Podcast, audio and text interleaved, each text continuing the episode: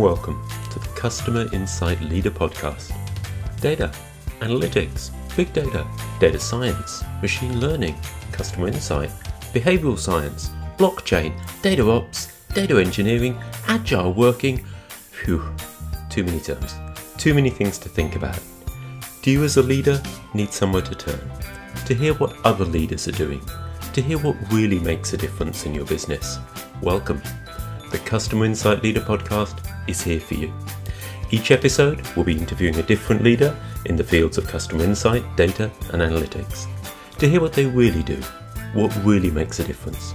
So settle down, get that cup of coffee, and enjoy the Customer Insight Leader podcast.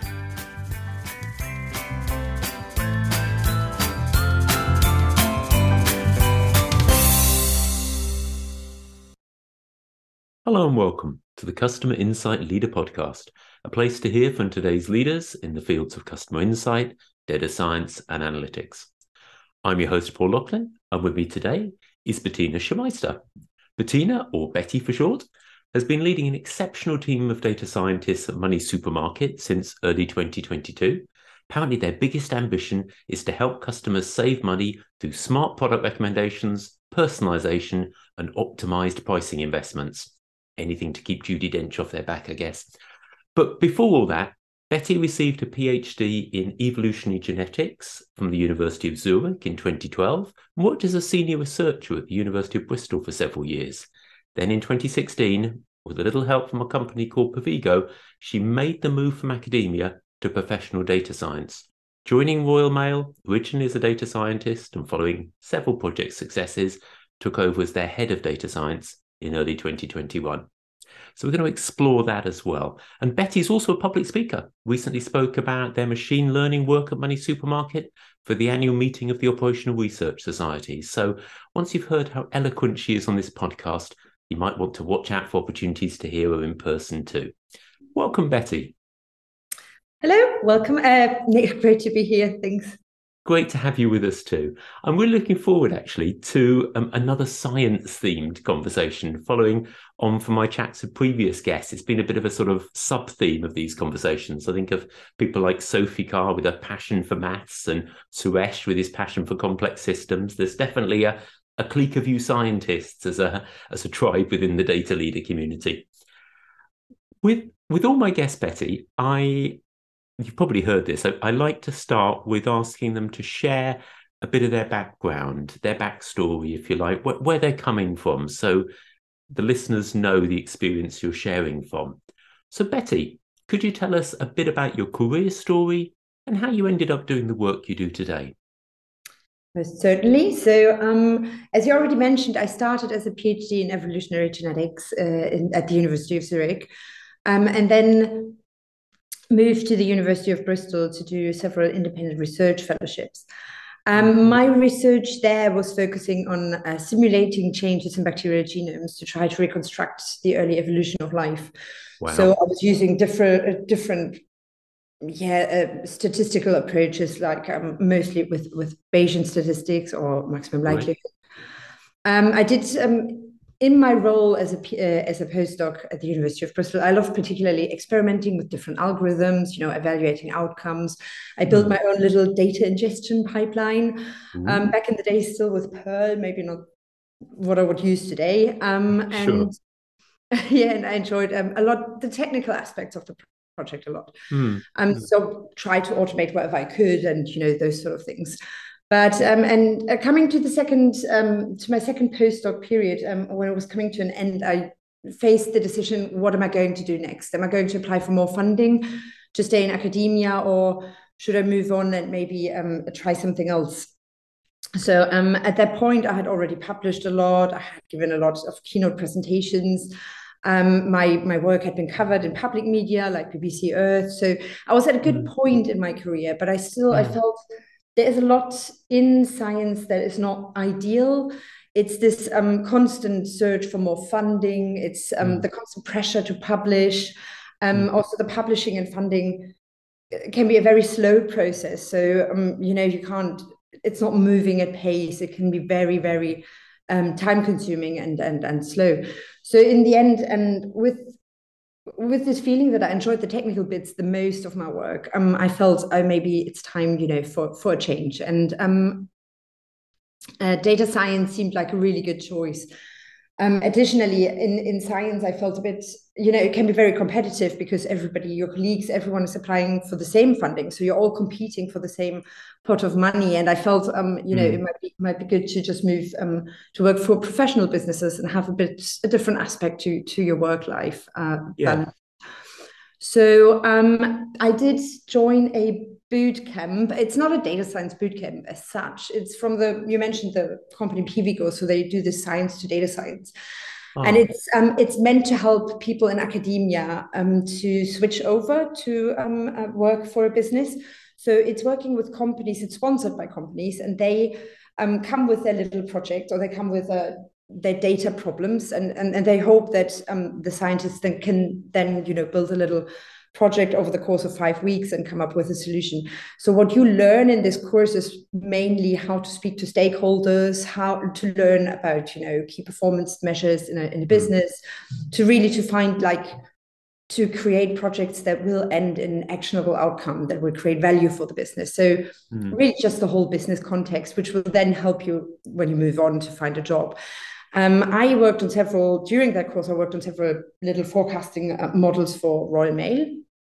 So that is around um, their mail forecasting. Um, so that they can then resource their staff at the different uh, delivery offices across the country. It's more than over a thousand delivery offices.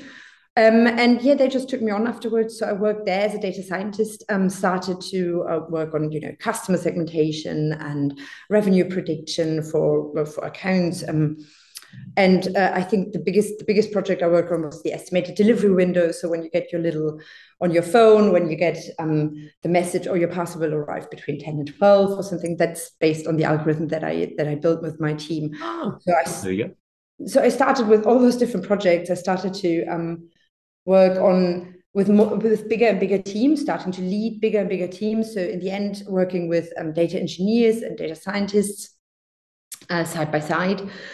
Um, and I, I think I'd say during that time, what I, the most important skills that I gained were around um, engineering and software development, which I did not have when I came from academia.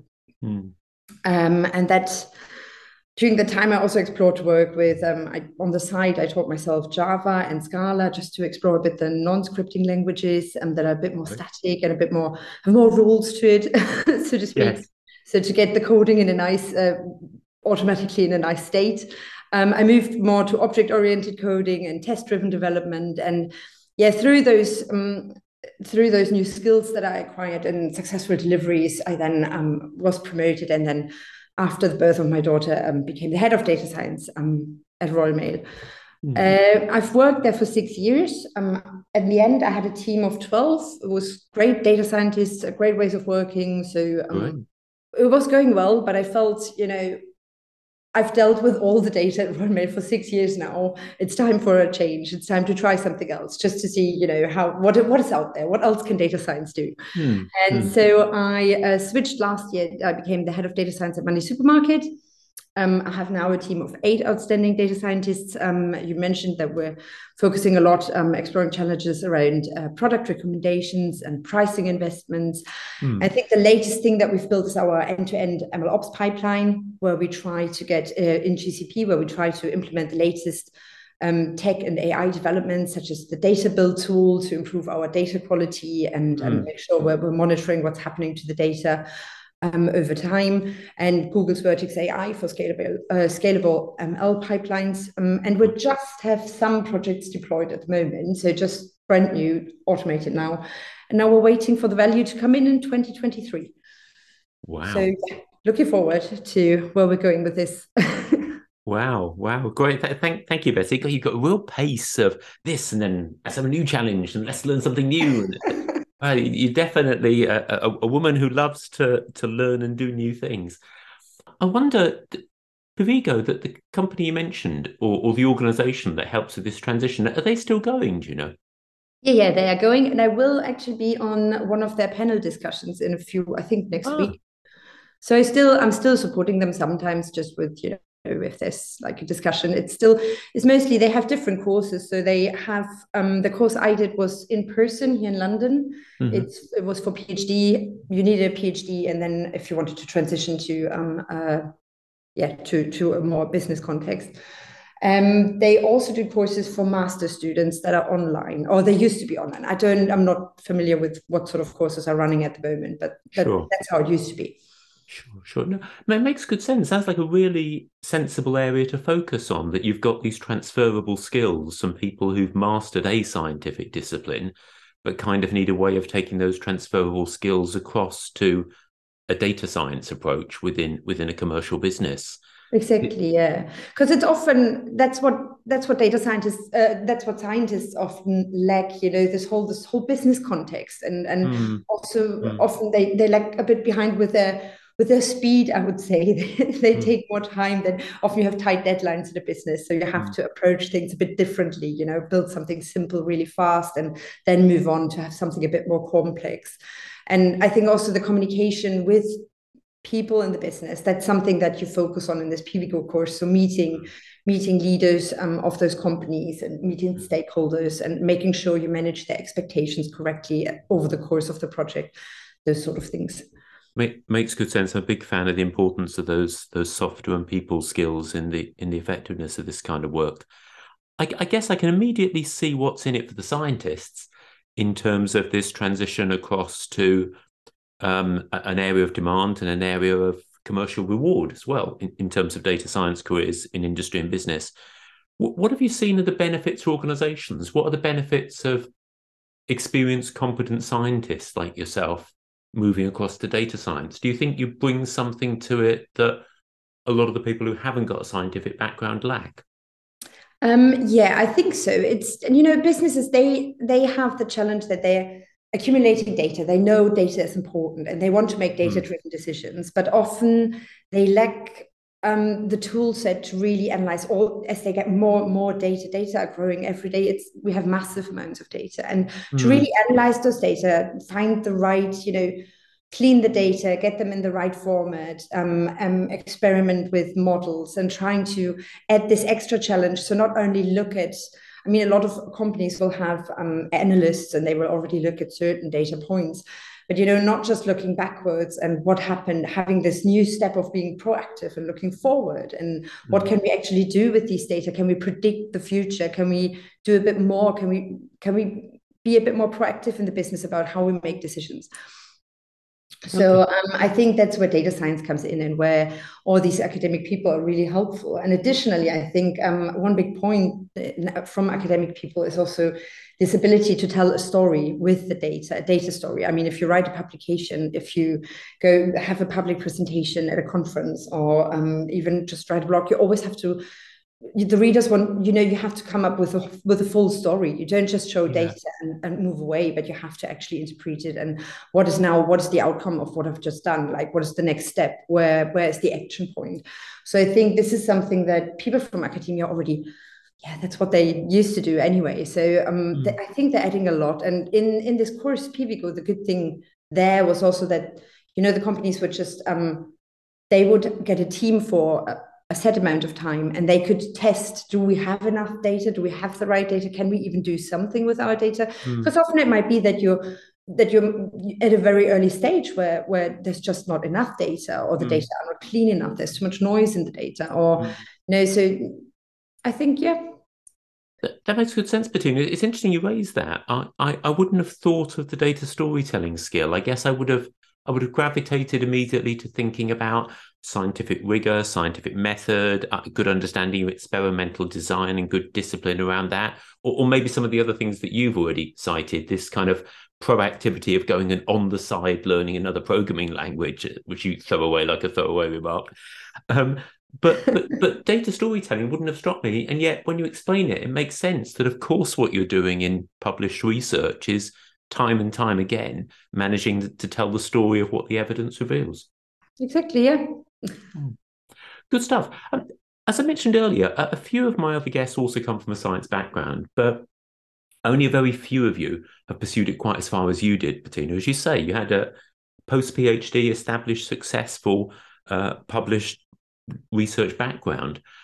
I wonder, given the drive you had from the beginning, really, to to be a biologist, to improve the environment, number of things we've we've discussed between us before as well.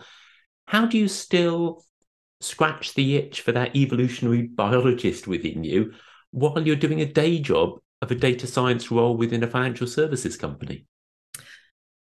Um, I think uh, yeah, good question. so I think, as you mentioned, I, I enjoy challenges. And mm. I think, you know, all this exploring data and solving problems, that's what's the interesting bit about it. And I know um, when I was in academia, I would look at the big questions, you know, where did life come from? How did um, early life shape our planet and our environment today? But um, moving to data science, you know, and I, and I agree that was that was exciting and I loved my research but it's also it can be very long lived like every as i said um, every publication can take a long time and mm. um, experiments can take a very long time as you move to um, a data science projects suddenly become shorter the project life cycle is much quicker and you have a diversity of problem you're not looking at one mm. certain set mm. of data but suddenly you have a variety of uh, different data you could look at you know you could do some some text analysis from uh, social media um, um, tweets or something or you could uh, look at, at, revenue data forecasting um, so you could work with time series or you regression things, uh, mm. classification. Mm. So there's there's loads of different um, um, things that you could do in data science, which I think is enjoyable and makes makes the work enjoyable because it's so versatile. Um, and given that the projects are not as long lived, um, you see the mm. outcome relatively quickly if something gets in production mm. and people use it. it it's it's a I think it's exciting. So when when my project, when the estimated delivery window suddenly was live, and you know customers in the UK, everyone would get a message when their parcel arrives. That's a great feeling because you know, like you, I built that. yes, yeah, you so, know, I, I get yeah. that. that. that. makes good sense, Betty, and I, am definitely a big fan of those getting as accurate as possible. Um, so, so if I've heard you right, I guess it's sort of even if you're in a domain that wouldn't necessarily be as immediately interesting, like delivering parcels or insurance, the problems you can solve and the variety of ways you can go about solving those problems and the opportunity to make a difference and make it quicker, those kind of compensate. Would that be a fair way to put it? Yeah, I think so. And I mean, on the side, obviously, I'm still going to, um, you know, there's aspects of academic life that I might miss like going to conferences and hmm. presenting. Mm. But as as you said, I'm trying to um, keep up and still do those things. So I'm just trying to be active in the data science community, go to conferences, um, you know, write blogs, read blogs, go to yeah. meetups. And back at Royal Mail, and hopefully, maybe in the future, we might be able to do something similar here. We even had an engagement program where we worked with universities. So we would get PhD mm. students, um, sponsor PhD students to work with our data for over two to three years. And that way, you know, the team itself, uh, the data scientists who often came from academia, they could still stay in touch with academia and, and partly yeah. not obviously not their full time, but maybe take 10% of their time to contribute to a real research project. And and this way you know stay up to date with latest research and mm-hmm. sort of feel like they're not they've not completely left academia behind but they're still a bit involved in what's going on in the scientific world. That, make, that makes good sense. And you sound like ideally placed actually as someone to help bridge that divide. I've, I've seen a number of organizations commercial companies mainly build effective working relationships with universities but, but sometimes there's this mismatch of expectations, particularly with masters or PhD students, of a, of a commercial business ultimately being concerned with something that will work and make them money. Mm-hmm. And uh, the the student being more interested in something interesting they've discovered, even if it wasn't, oh, it didn't work. Isn't that fascinating? You know, so yeah. so I guess you know both worlds, so you'll probably be quite good at managing the expectations on both sides. Exactly. Yeah, I think it's it's a lot about translating between those two worlds. Um, so mm. making sure the PhD student student is actually working on something that we will be able to use in the company, mm. but then also in the company managed.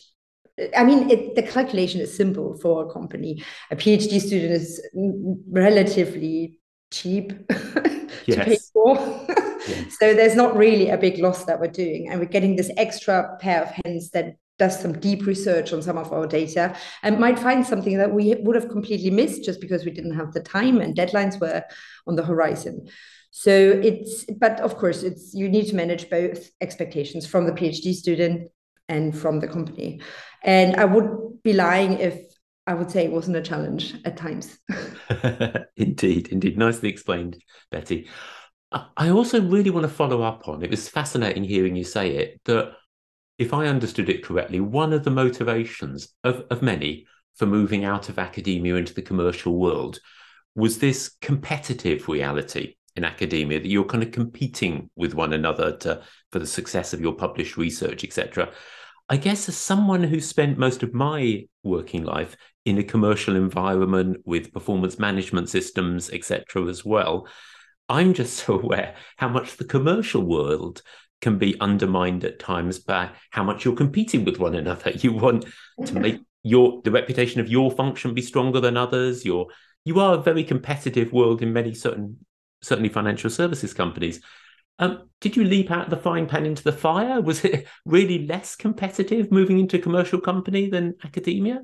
Um, I'd say I find it it's a mm, I find it's a nice atmosphere. It's more collaborative um, than academia. But I mean, you know, it always depends on the people you work with or your mm. personal experience. So when I worked in academia, I had an um, I had a, a, independent fellowship.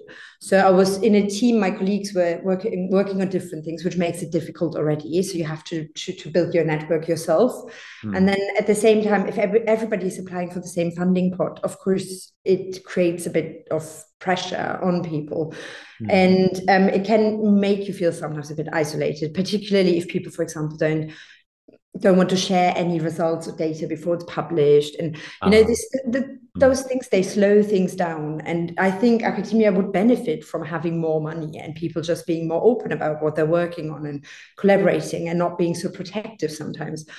Um, but that being said i think when i moved to data science i got the feeling that if you i mean this depends on the higher management of course um, but if you have the opportunity to work on bigger challenges in the business within the business and you have a clear definition of uh, the data science team it creates a really collaborative uh, atmosphere in the data science team and an mm. open atmosphere so i quite enjoy the teamwork um, in in in a business. And i mean after all you're all working towards the same goal. You want to create some value for the mm-hmm. business. Mm-hmm. and ideally if you have good management you have a career path in place. And yeah at some point you might leave a business. That's normal. That's going to happen. So uh, just be honest about where you're going. Yeah do you want to create value for the business. You also want to progress your own career that might you know but those things don't need to conflict and you don't need to compete with colleagues or something because everybody knows you know sometimes you have to take a step back and you might get rewarded for it because it helped the project. So um yeah i i think it's i enjoy my current working environment very much.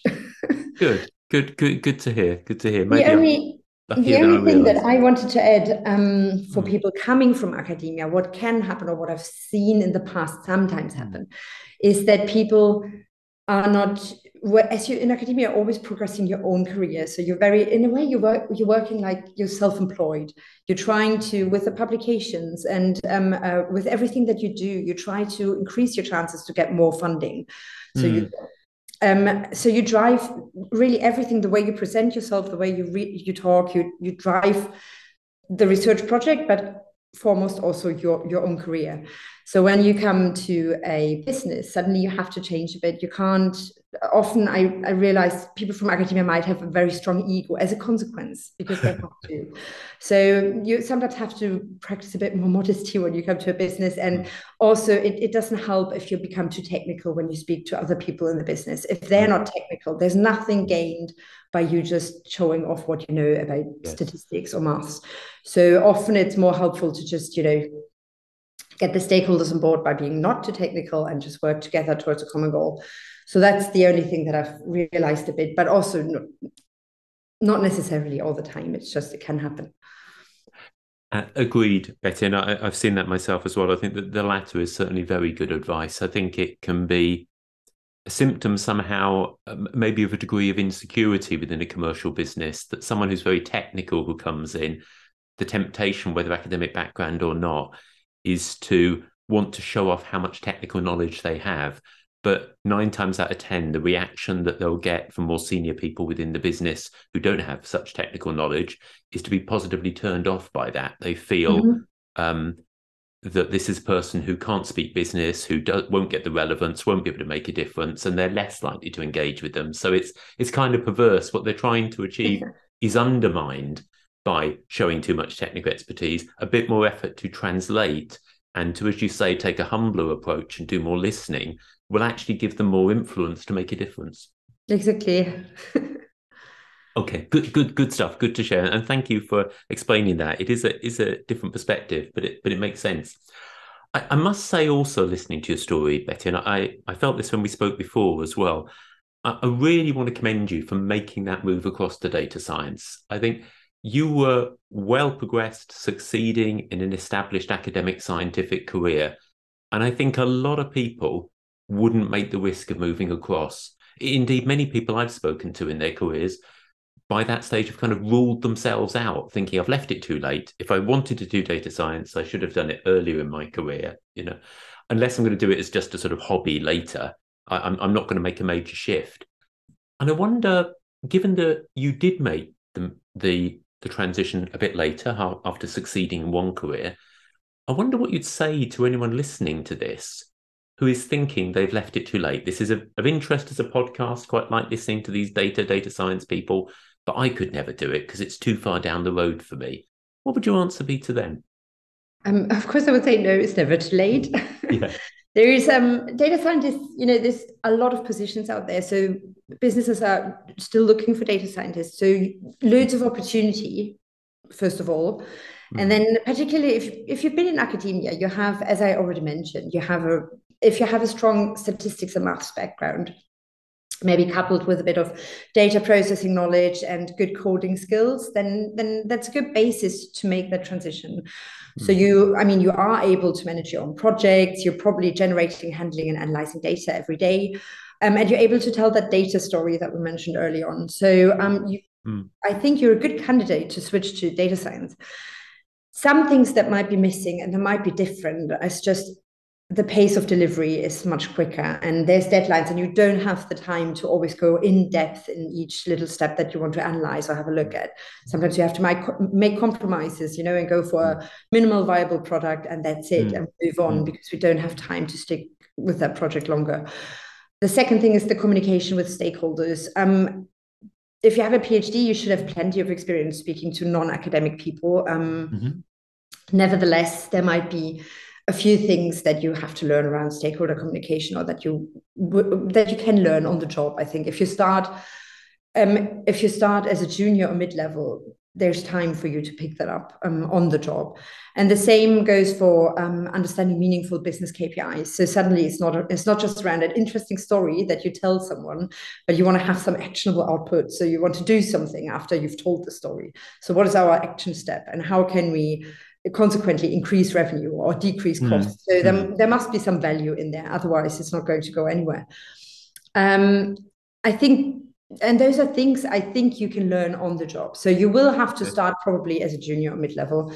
Um, if you're willing to do that, and you can you pick up those other skills, then I think you can progress your career relatively quickly um, in a business setting. And uh, compared to academia, the salary is much more competitive. So it should, it should I don't see an issue there. It should be fine. Yeah, no, good, really good points to make. A couple I'll add my amen to, if you like, would be the uh, the whole aspect of statistical background. I, I think there's such an emphasis. I see this particularly in job adverts that you you would think data scientists would predominantly good coders in the required languages, that the predominant focus seems to be people's ability to have delivered coding outcomes in R, Python, or knowledge of, of the, the favorite libraries at this stage. And I, I think there's an underestimating of high levels of numeracy and a good statistical understanding and how mm-hmm. far that can take people in terms of the transferable skills into data science in a practical sense in what will actually get used because I've I've heard a lot more cases of people coming across from somewhere like academia and being frustrated that the coding and the technology isn't interesting enough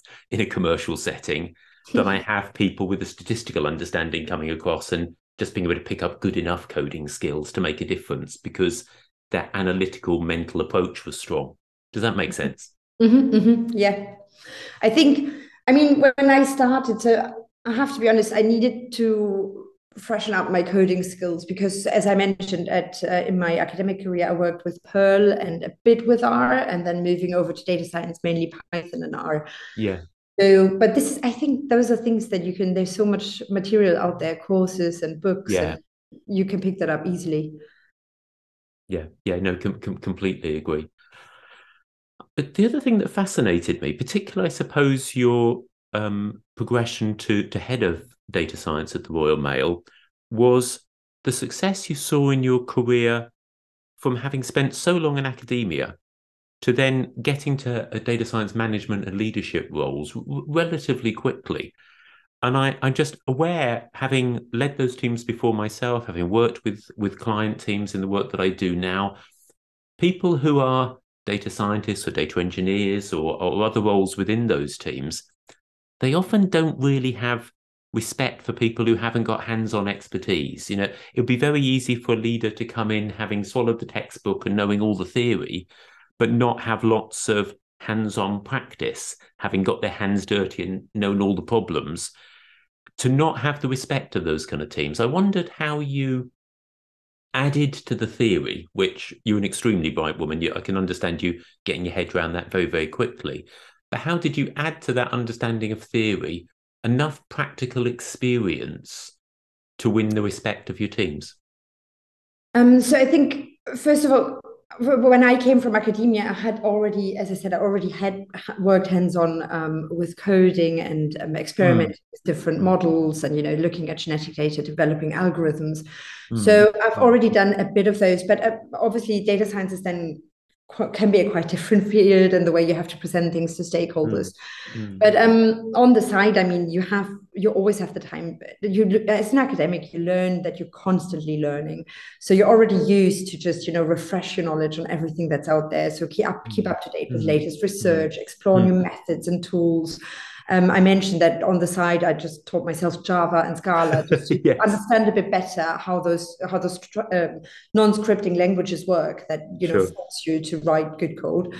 I love and, I love the way you make that sound like you just did it on a Sunday afternoon or something. on the side, I thought, what did I do this afternoon? Is it a walk in the park or learning Java? yeah, I actually did it on Sundays. Lovely. Sorry, go on, Betty. I interrupted you.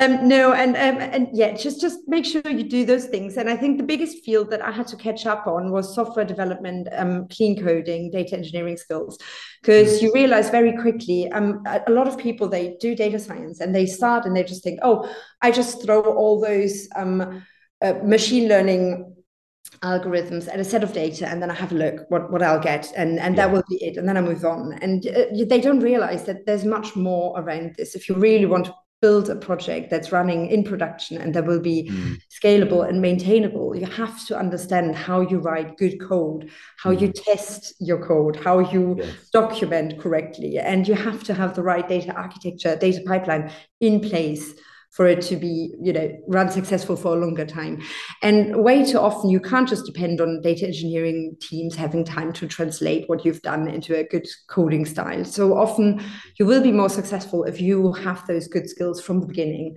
so i think that's where i had to catch up the most um, but as I said, um, uh, coincidentally, my partner is also a software developer, so I learned oh. a lot of things from him as well. Helpful. So um, yeah, and I think then working at Royal Mail, uh, having worked at Royal Mail, and I led several projects there um, that have been successfully implemented and then run live in the business. I think just this experience um, you know how can we deliver things end to end? Um, and it has been challenging at times because uh, royal mail the data science team was um, um, was growing and shrinking and a lot of uh, restructures happened over the time. Mm. so seeing new challenges again and again as the data architecture changed uh, changes as the data landscape changes a bit um, and um, bringing products to end users so that they use it then in, in production um, I think that's where a lot of the learnings came with experience, just on the job, but then also on the side, just making sure you're up to date with with latest things, latest technology. We've now moved over to have everything in the cloud. I remember when I started at Royal Mail, it was just on a server somewhere locally. So yes, big big big improvement. Something you've consistently mentioned, actually, I noticed during our conversation, Betty, is this whole learning things on the side, catch up with this, keep up to date with the other.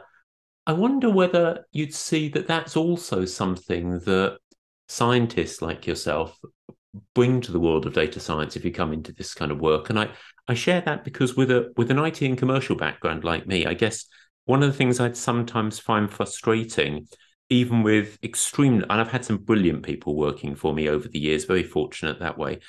But even with extremely bright people, I think in commercial businesses there can sort of arrive a culture of continuous professional development, personal development. Hopefully, that's something the business does for me and just delivers it, and I turn up. That would be great, but I don't own own it myself. This isn't everybody at all, but I'd find sometimes this attitude of there isn't the same personal motivation to be learning for your own sake and get better and better at what you do as your job. There's a kind of assumption that the organization would provide the resources and the time uh, and everything for you. Sorry long spiel by me. But do you do you think that as a scientist you bring in this perspective and approach that you just expect to be continually learning and doing your own continual professional development anyway in addition to your job it's it's a good point. Um, that might be true. I've never I've never seen it that way, but it might be true. Mm. I mean, that's something you have to do in academia, right? So you mm. you never mm. really mm. leave the job. You never go home. Mm. You always have your work with you, and um, yeah, and, and, you constantly have to learn new things and and make sure that your knowledge is up to date. So um, yeah, it could very well be that that's something that we bring across from academia. But I think so here, and with my current team, I try to encourage them as well to keep up the training and look up things. And I think something that you get from academia as well is this um, going the extra mile, like doing these extra things. You want to deliver a product. You don't just want to, you know, do do what you think is your job and then move on. But mm. you want to see it through. You want to make sure that it will be used. You know, like it's, it's a bit I guess from academia, you have this pride in a project that you work on. It's like it's yeah. your it's like your project, and you want it to run live in a mm. business. Mm. Mm. And and if that means you have to do something that you're not meant to do, um, you'll do it just because you want this product to run live. yeah, so, I, I, I get that. That kind of personal portfolio, almost legacy kind of mindset, exactly, rather than the jobs worth kind of mindset. Yeah, yeah, that makes sense. You, you mentioned as well, Betty, that restructures, reorganizations, no doubt sometimes growing, sometimes shrinking. Um, we we orgs are a hazard of the job for many data leaders and many senior leaders, and and you've obviously been through a few. Mm-hmm. And I wonder what you've learned from them. You know, many data leaders I speak to will say that although they were a pain in the neck, over the years of having to grow a team, shrink a team, adjust to different contexts, they actually learned something about how best to put together a data team and, and what they really need and what they could flex in different circumstances. Have you learned a preferred operating model or an approach to structuring teams? What have you learned through those restructures? Yeah. Um, so, I mean, when I started at Royal Mail, it was an emerging data science team. So we were mm. very, very small, I think only four or five people, then growing to 24 people, then shrinking again to 12 people. Um, wow. and yeah, that's a very in just a few years. And um, over that period you you realize um, and we, we have worked as a centralized team and as a decentralized team. Mm, so when i mean centralized um, it's you know just the data science function reporting in one manager working alongside data engineers and analysts. If i say decentralized i mean um, breaking the teams apart. So you have product teams, which will hold data scientists, data engineers, data analysts, and a product manager or a delivery manager or both. yeah. um, I'd say what I've learned, my preferred option is the centralized team. Okay. Um, it's because in the product teams, what people do not um, realize is how important best standards of working are for data mm-hmm. scientists. Mm-hmm. So what happens in or what can happen in product team, there might always be a way around this or to make sure this doesn't happen. But as the prior uh, as the prioritization of what work you're doing sits with the product or delivery manager, mm-hmm. you know decisions might go around fast delivery um, um, moving towards deadlines without really paying attention on how those how those things are built. Mm. So they, it can create a disconnect between the different data scientists. And what might happen is that there's no shared approach towards best standards, that they you know work in different ways, that they might um, utilize um, non-matching data science uh, data mm-hmm. sources. Mm-hmm. They might have um, uh, different uh, platforms or even coding standards, a lack of tests, a lack of documentation, yeah. a lack of code review, because often if there's only one data scientist in the team, who's yeah. going to review their code? Yeah, yeah, quite. And ultimately, this it, it it can lead to a failure to have products running for a long time because as people also not only move out of the product team but out of the company mm. um, and there's no one else who has the knowledge of that one data scientist that now moved on it becomes very difficult to just you know resurrect or keep things running if, if something goes wrong if the data change or if anything happens. Um, of course that it depends you know if you find a way how you manage across different product teams to have a set standard of of, of um, uh, end-to-end delivery uh, then that might be less of an issue. But additionally there might also be a limited career progression um, for the data scientists in those teams I, I found that a centralized team where everybody reports in one manager you can you can define a set career progression program for the data scientists so they are happy on their side they know where they're going mm-hmm. um, you can they will collaborate amongst each other so you can create little teams where you always have two to three data scientists working alongside each other so they're able to do the refactoring of code to mm-hmm. review what mm-hmm. everybody's done to you know um, and so set a standard ways of working that everybody will adhere to and uh, I found it has worked really well so far. Okay. So we've now worked have worked out an ML ops end to end pipeline. Yeah. Um, where we integrated, you know, a lot of around data quality um, checks, um, uh, backup solutions, um, a set template on how we deliver in the Vertex AI pipeline. And then, and w- what this means is that now, whenever a project comes up, um, it's much quicker for us to put it in production. So you you find a new model or you find a new um, algorithm, and then instead of working two months or on a, how am I going to productionize this? How am I going to deploy this? Do I need to translate something into another language? Blah blah blah. Now with this template, we can just do it in you know, it's just it's suddenly a job of a week or something, or or maybe just two three days.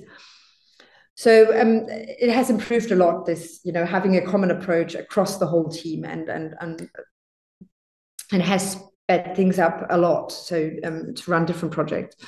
Additionally we um, have everything well documented. We integrated it with um, CI/CD so it's all yeah best standards are in place and of I, course I, another another good point was that we worked alongside data engineers and analysts so they're yeah. sitting right next to us so if we have questions or if something is the matter we can just go to them we report into the same manager our team so it's it's you know we have the time for each other to help out which is really good I, I can see you persuaded, Bettina, and it, it makes sense. You make it, you make a cogent argument. It, if we had longer, I'd probably put the case for the for, for the other side. I, am slight, although there is definitely benefit in both models. I'm probably slightly more a fan of the distributed model.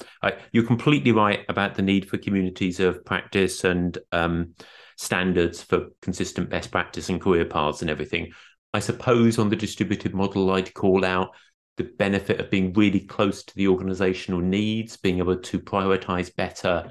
That is yeah, I, I put that and I wanted to mention that. Yeah, that's the one that's the one um, the disconnection to stakeholders in a centralized mm. team that's a bit of an mm. issue and it depends you need to have good communicating data scientists to make yes. this work so you need to be in constant touch with your stakeholders you need to somehow form a team with your stakeholders yes so that yes. they realize we're working towards the same goal. We just want to create value from this product. And as a for a data science lead like me it's of course the challenge is you know reach out to everyone in the business stay connected find where where do the problems sit that we're facing as a company. Fair, fair enough bettina. You make a good good point for that as well.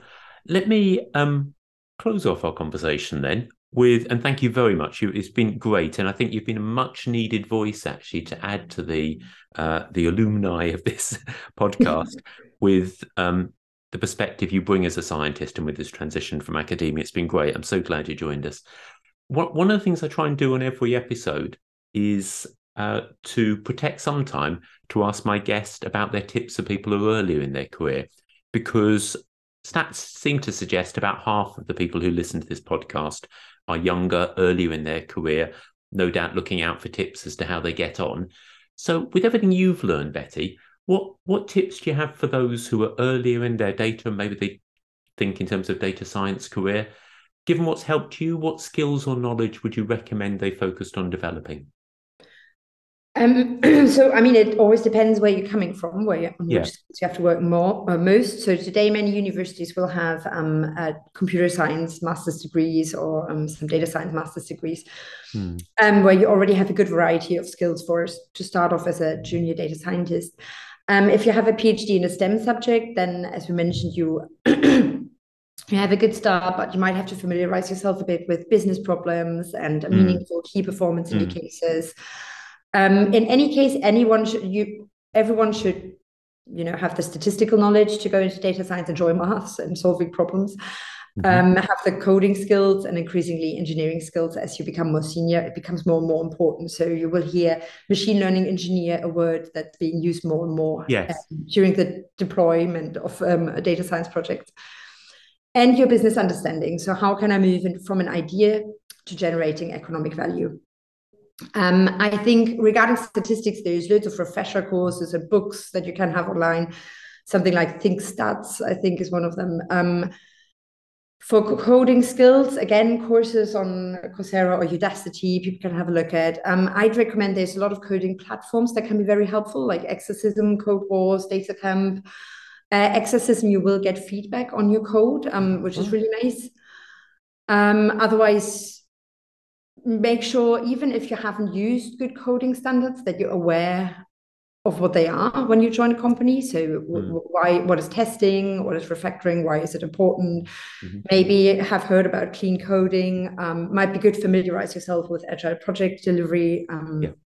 what businesses are using these days um, and yeah, just generally your business acumen. Um, I always say if somebody goes to an interview, if you haven't had a data science job before, make sure you have a project that you can present. Doesn't need to be a real project. You can take data from Kaggle or from somewhere, you know, there's loads of um, open source data available. Um, tell a data story, have a project that you can present that you that will have an actionable output that somebody could then implement or, or that will generate value um, and be present in the data science community. Just just go to meetups, meet people, build a network, mm.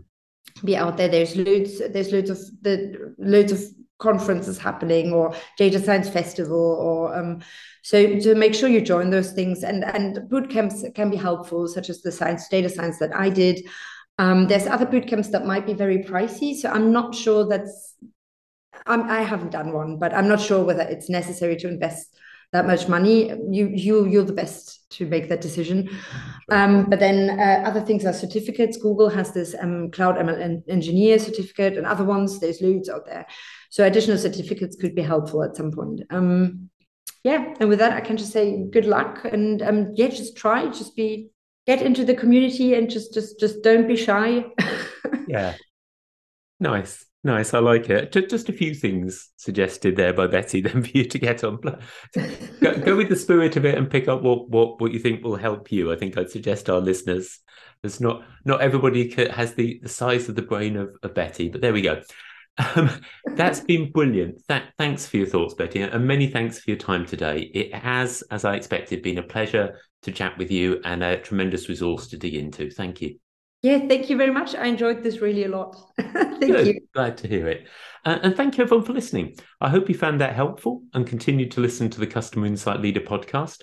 More great interviews coming up. And each week there's also fresh content on our blog at Customer Insight Leader, that's all one word, dot com. So you might want to check that out too.